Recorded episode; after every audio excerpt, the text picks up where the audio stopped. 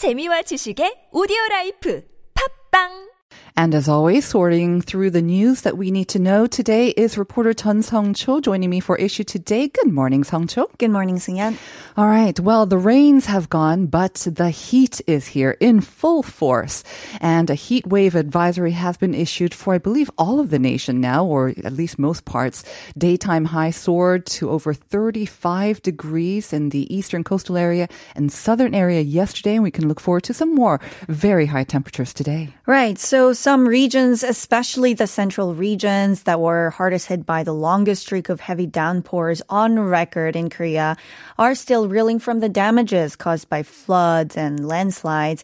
And now they have to worry about an extreme heat wave. Um, heat index, which uses air temperature and humidity to determine the temperature the body feels on very hot days, peaked at 36.8 degrees Celsius Wow. in Yangsan City in the southwestern province of Gyeongsang-namdo during the day yesterday, which made it the hottest region out of all. If you look at the humidity level, it re- recorded 56%, so you can imagine how uncomfortable the conditions must have been. The weather agency warned that people will feel hotter than the actual temperatures uh, due to high humidity and advised caution to prevent industrial damage in agriculture, livestock, and other sectors. As we mentioned before, another sort of heat wave advisory is issued for today as well. Seoul, I believe, is going to go up to 34 degrees. But like you say, with the humidity, the real field temperature will be even higher. So stay hydrated and stay indoors as much as possible. The thing I think that makes it worse is at nighttime, we don't get a respite from the heat as well. We are having these tropical nights where the temperature remains very high, interfering with our sleep. Yes, so people think um, they'll get some relief as the sun goes down, but anyone living in a large city who has gone through a heat wave will tell you this is wrong. Uh, when nighttime lows remain above 25 degrees Celsius between 6 p.m. to 9 a.m. the following day, we call this phenomenon as a tropical night or 열대야 in Korean, right? Uh, which is a particular concern in urban areas as concrete and asphalt heat up rapidly during the day and then releases heat more slowly at night. Uh, when warm, low temperatures are combined with high humidity that we're having these days, conditions can become dangerous, if not deadly, even in the middle of the night. Uh, because without relief from the heat at night, heat stress can continue to build and increase the risk of heat illnesses and death. And in fact, there are indications that nights can be more deadly uh, and result in heat stroke more easily than the daytime during a heat wave. So the ideal thing, of course, would be having air conditioning on all day and all night. But of course, it's not good for the environment. We may not have access to air conditioning. It's not even good for our bodies, I believe. So do you have any advice for how people can stay cool and maybe get some good sleep during the nighttime too? Right. So, um, sticking a bowl of ice water in front of a fan and putting your sheets in the freezer for a few minutes before going to bed can make it easier to fall asleep. And uh, also, what you can do is you can wrap ice packs and cold, dry towels to help you stay cold at any time of the day or night. So instead of having like a hot pack during the winter, have an ice pack on you or nearby you all day and all night as well. Exactly. If I can offer one tip, it's also, you know, we have all these kind of technically sort of cool fabrics out with clothes Mm, right, and even bed sheets as well. I found those to be quite useful as well. Mm-hmm. All right. Well, we have mentioned um, before as well, and over the past two weeks, that extreme monsoon season, the longest rainy season on record here. Of course, that tragically led to the lost lives of dozens, huge economic losses. Now, some people are pointing fingers at the government, saying the poor flood control system and infrastructure actually exacerbated those damages as well. Right. So um, many regions were flooded after local streams became inundated with rainwater. So, for instance, after a night of intense downpours on August 8th, the Munpyeongcheon stream, uh, which is a tributary of the Yeongsangang River in the southwestern region, overflowed near the villages of Pogam, Gahung, and Chuksan in Naju, Jeollanam-do province, swamping around 900 hectares of rice paddies and destroying the crops. So one river overcapacity can affect and have ripple effects on so many other regions. Um, so in order to address growing public criticism and also these problems, the Environment Ministry announced yesterday it will be forming an independent committee of experts to assess the management situation of dams and embankments across the country. Uh, the ministry is also set to launch a separate body to put together a series of long-term measures to improve responses to climate change.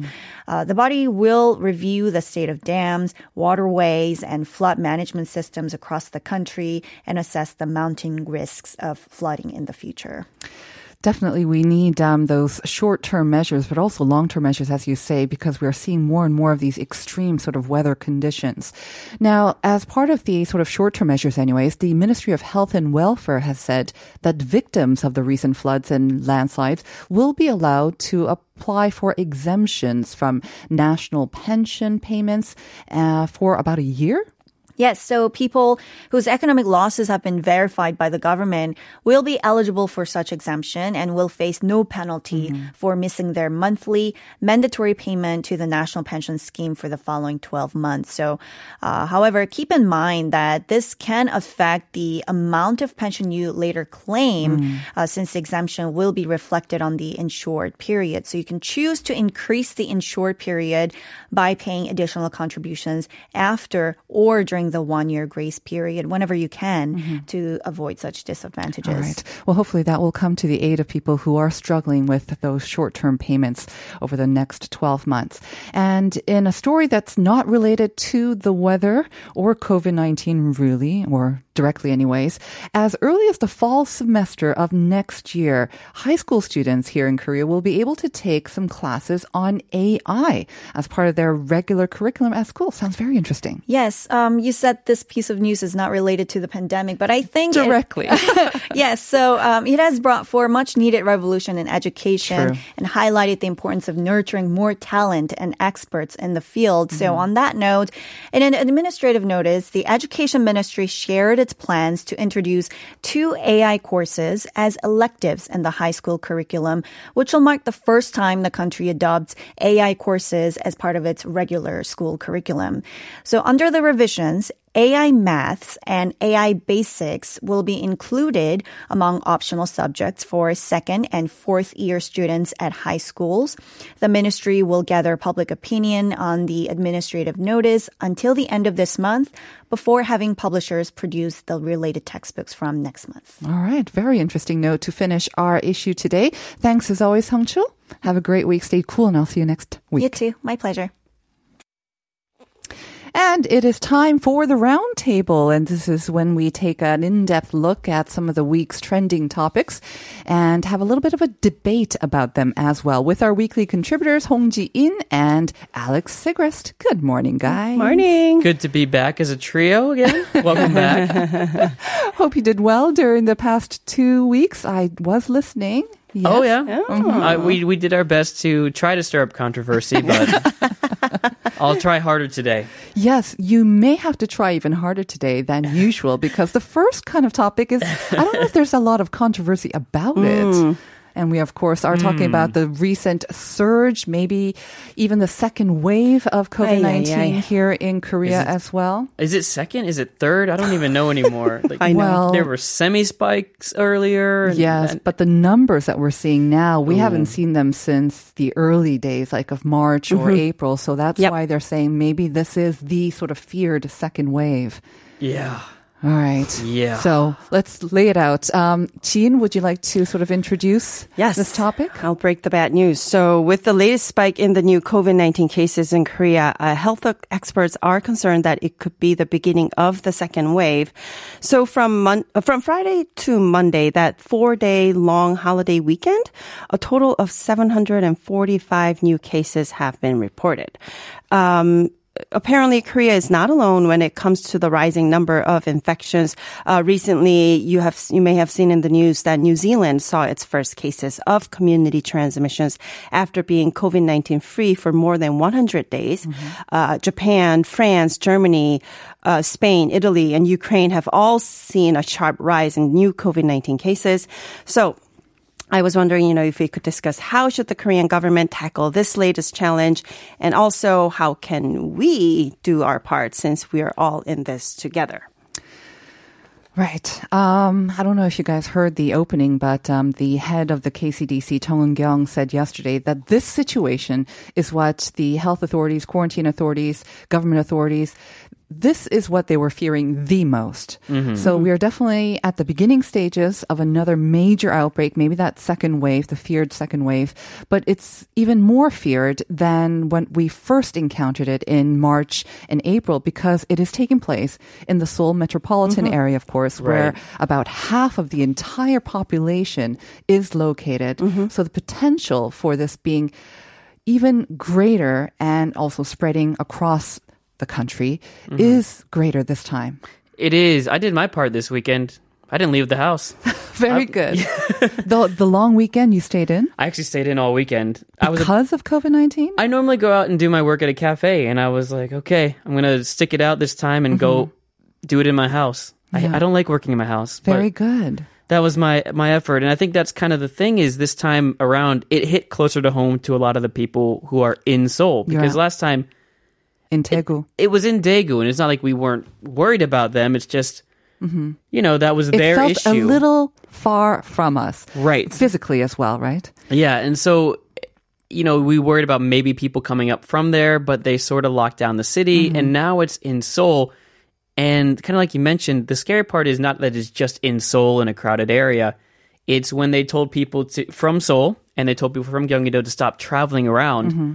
They did that, you know, over the weekend, but people have plane tickets booked to Jeju. They have rides booked down to Busan. So that's what we're kind of fearing is that it spreads everywhere.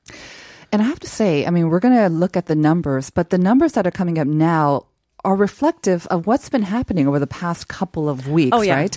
They're not just cases that propped up over the weekend. No. They've been building up for a week or two or There maybe even signs. longer because Yeah. I don't think we were testing as many people because we sort of saw a lull in the numbers Mm-hmm. and when we see those lulls, they're not testing as much. And so we could have seen a spread of the little or no sort of symptom cases, Right. Mm-hmm. silent spreaders. And of course, the two week long rainy season again forced more people not only to stay at home, but into these indoor areas the perfect where they will take off their masks. And this is where we're seeing a lot of those transmissions. Yeah, absolutely. Um, and um, excuse me. Um, I heard one interview from a hex- health expert saying that these new pa- new patients, uh, many of them actually find out that they're infected um, after they've already come in contact with. 10 to 20 people. Right. So you have you have no idea how many people you already spread you, the virus to others and if they're asymptomatic it's not likely that they will get tested who could be the silent spreaders. Right. Um, should we look at the numbers? I mean, we have seen them through the news, of course, but um, the numbers are quite alarming. Fourth straight day that we've seen the number of new cases in the hundreds. Um, even went up to 279 on Sunday. We'll get to the latest numbers in about an hour or so, but um, I heard an interview with um, a health authority earlier this morning, and they are predicting that it will go up from yesterday, which was 197. So again, it'll be up at least in the 200s, I believe. 200s, okay. This is one of the scarier parts of it all because we're not sure when it levels out. Usually, when this happens, and when I mentioned the second wave earlier, mm-hmm. what happens is normally it kind of goes up a little bit and then flattens around 60, around 70, mm-hmm. and then slowly dips back down. But mm-hmm. now we're wondering is this kind of one of those breaking threshold and then it shoots up like it happened in Daegu, or will it actually level up? Not like it's a good number, but will it level out around 150 to 200? And that's kind of where I'm stuck at right now. And you said to him before that um, most people who have tested positive, they have been in contact with maybe 10 or 20 people before they found out they were um, actually carriers of the virus.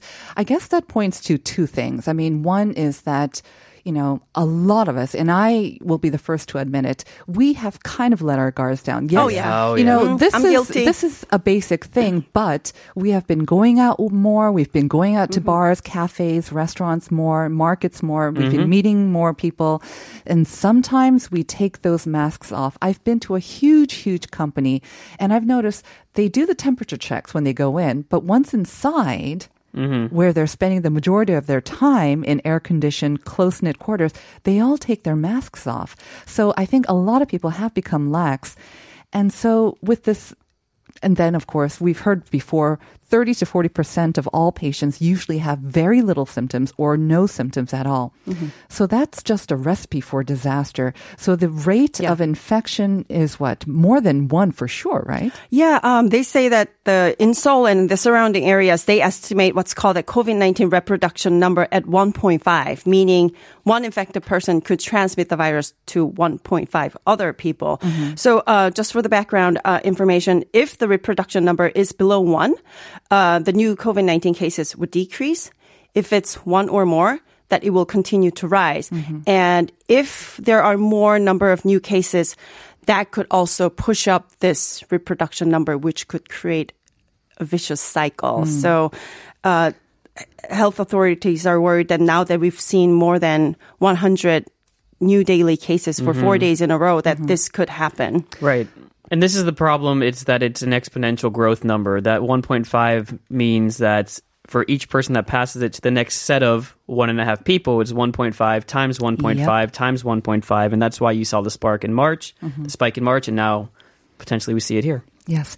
And um, we knew, do need to talk about um, um, uh, the causes and not Oh, yeah. to point fingers, you know, like we say, Oh, we've no. all become Oh. lapsed, but there has been uh, sort of a major cluster that has again led to these nth transmissions.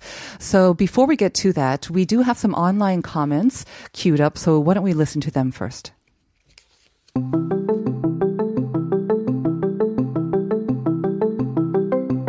Don't they understand how hard the medical staff have tried to stop the virus from spreading? I'm not sure if political leaning is a relevant discussion in this situation. I understand you're not happy with this government, but do you have to get together in a large group like that at this point? Let's not take this post monsoon period as an opportunity to go on vacations and stay home. Two weeks from now on will be a critical juncture. I hope the vaccine for COVID 19 is developed quickly. I'm worried about how difficult it would be for the medical staff to deal with the disease if the cases spike up more.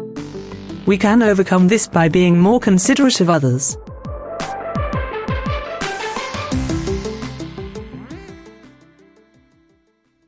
Okay, so we heard from three comments, and the first, um, I'm sure that most people living in Korea will understand what they are referring to. There was a huge mass rally over the weekend um, in uh, conjunction with Korea Liberation Day um, that was anti-government, and it was led by a far right um, conservative group uh, group plus of Yeah. course led by a church really but Right. it's um it's not just a religious group is it? They are very very much intertwined with the hard right sort of conservative political leanings and that's why um they have um they've rallied people from not only the church but from those hard right conservative groups all over the country. And they were brought into Seoul for this massive rally.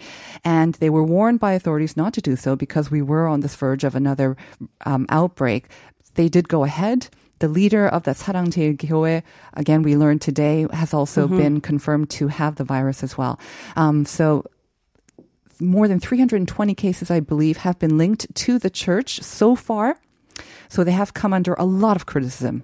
Yeah, I'm, I don't have any sympathy for this one. I, I know you said earlier that we don't want to point fingers, but this is one of the ways that uh, the roundtable works. So I'm going to take a stance and say that was a terrible idea, and that people who are people should be held responsible. Not necessarily. I'm not saying the people that went out there. I, I believe leadership often bears more responsibility than the actual people who the leadership corrals, brings together.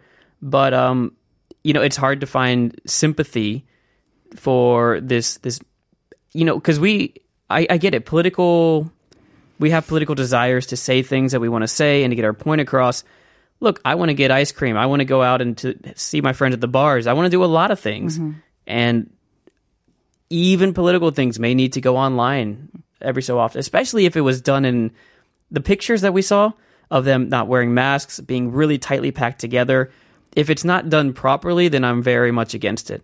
even though this is outdoors, as, as you mentioned, many of them had masks or they would put them on their on their chins. The tosks. I don't know if you've heard that. Tok- Oh, really? It's not a mask, but, but they, Oh. when they put it on their chin, it's kind of referred as a tosk. So obviously, um, they were packed in close quarters, like you said as well. So that's uh, again a breeding ground for the virus to multiplicate, uh, multiple.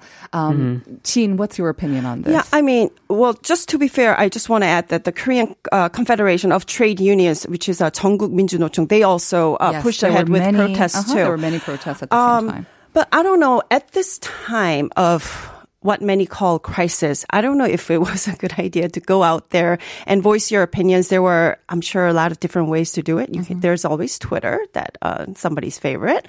and um, I don't know. And by just going out there with Toxka, like, Mm-hmm. and if you're not getting enough support, if you're getting a lot of negative reaction, what's your point of going out there and protesting? And I don't think um, it's very easy to poli- you know the do the political spin and um, put the political blame on um, on a certain party or a certain sort of faction of political Sure. spectrum. But this is about the greater public good and public health in a time of pandemic. And I don't think it's again also religious as well. But we have been advised to keep these guidelines for months and mm-hmm. months. It has mm-hmm. become second nature to most of us. And as we said, the the measures that we've had in place they have been relaxed in in the hopes i guess that people would know better and that we would abide by them no matter how low the numbers may dip. Um, so again as i mentioned before we've all been guilty of sort of becoming too accustomed maybe to the new normal as well. But again when you have a huge rally like this and people are not wearing the masks at all times, then I think this is what we can ex- expect. And again, they were having these sort of massive um, preparations, I guess, before the rallies as well. They were um, sort of being together and they were Right. staying together in close quarters as well. Again, um, it is very difficult to have sympathy. Unfortunately, for this um, sort of cluster and massive outbreak. We are going to continue with this topic after a short break.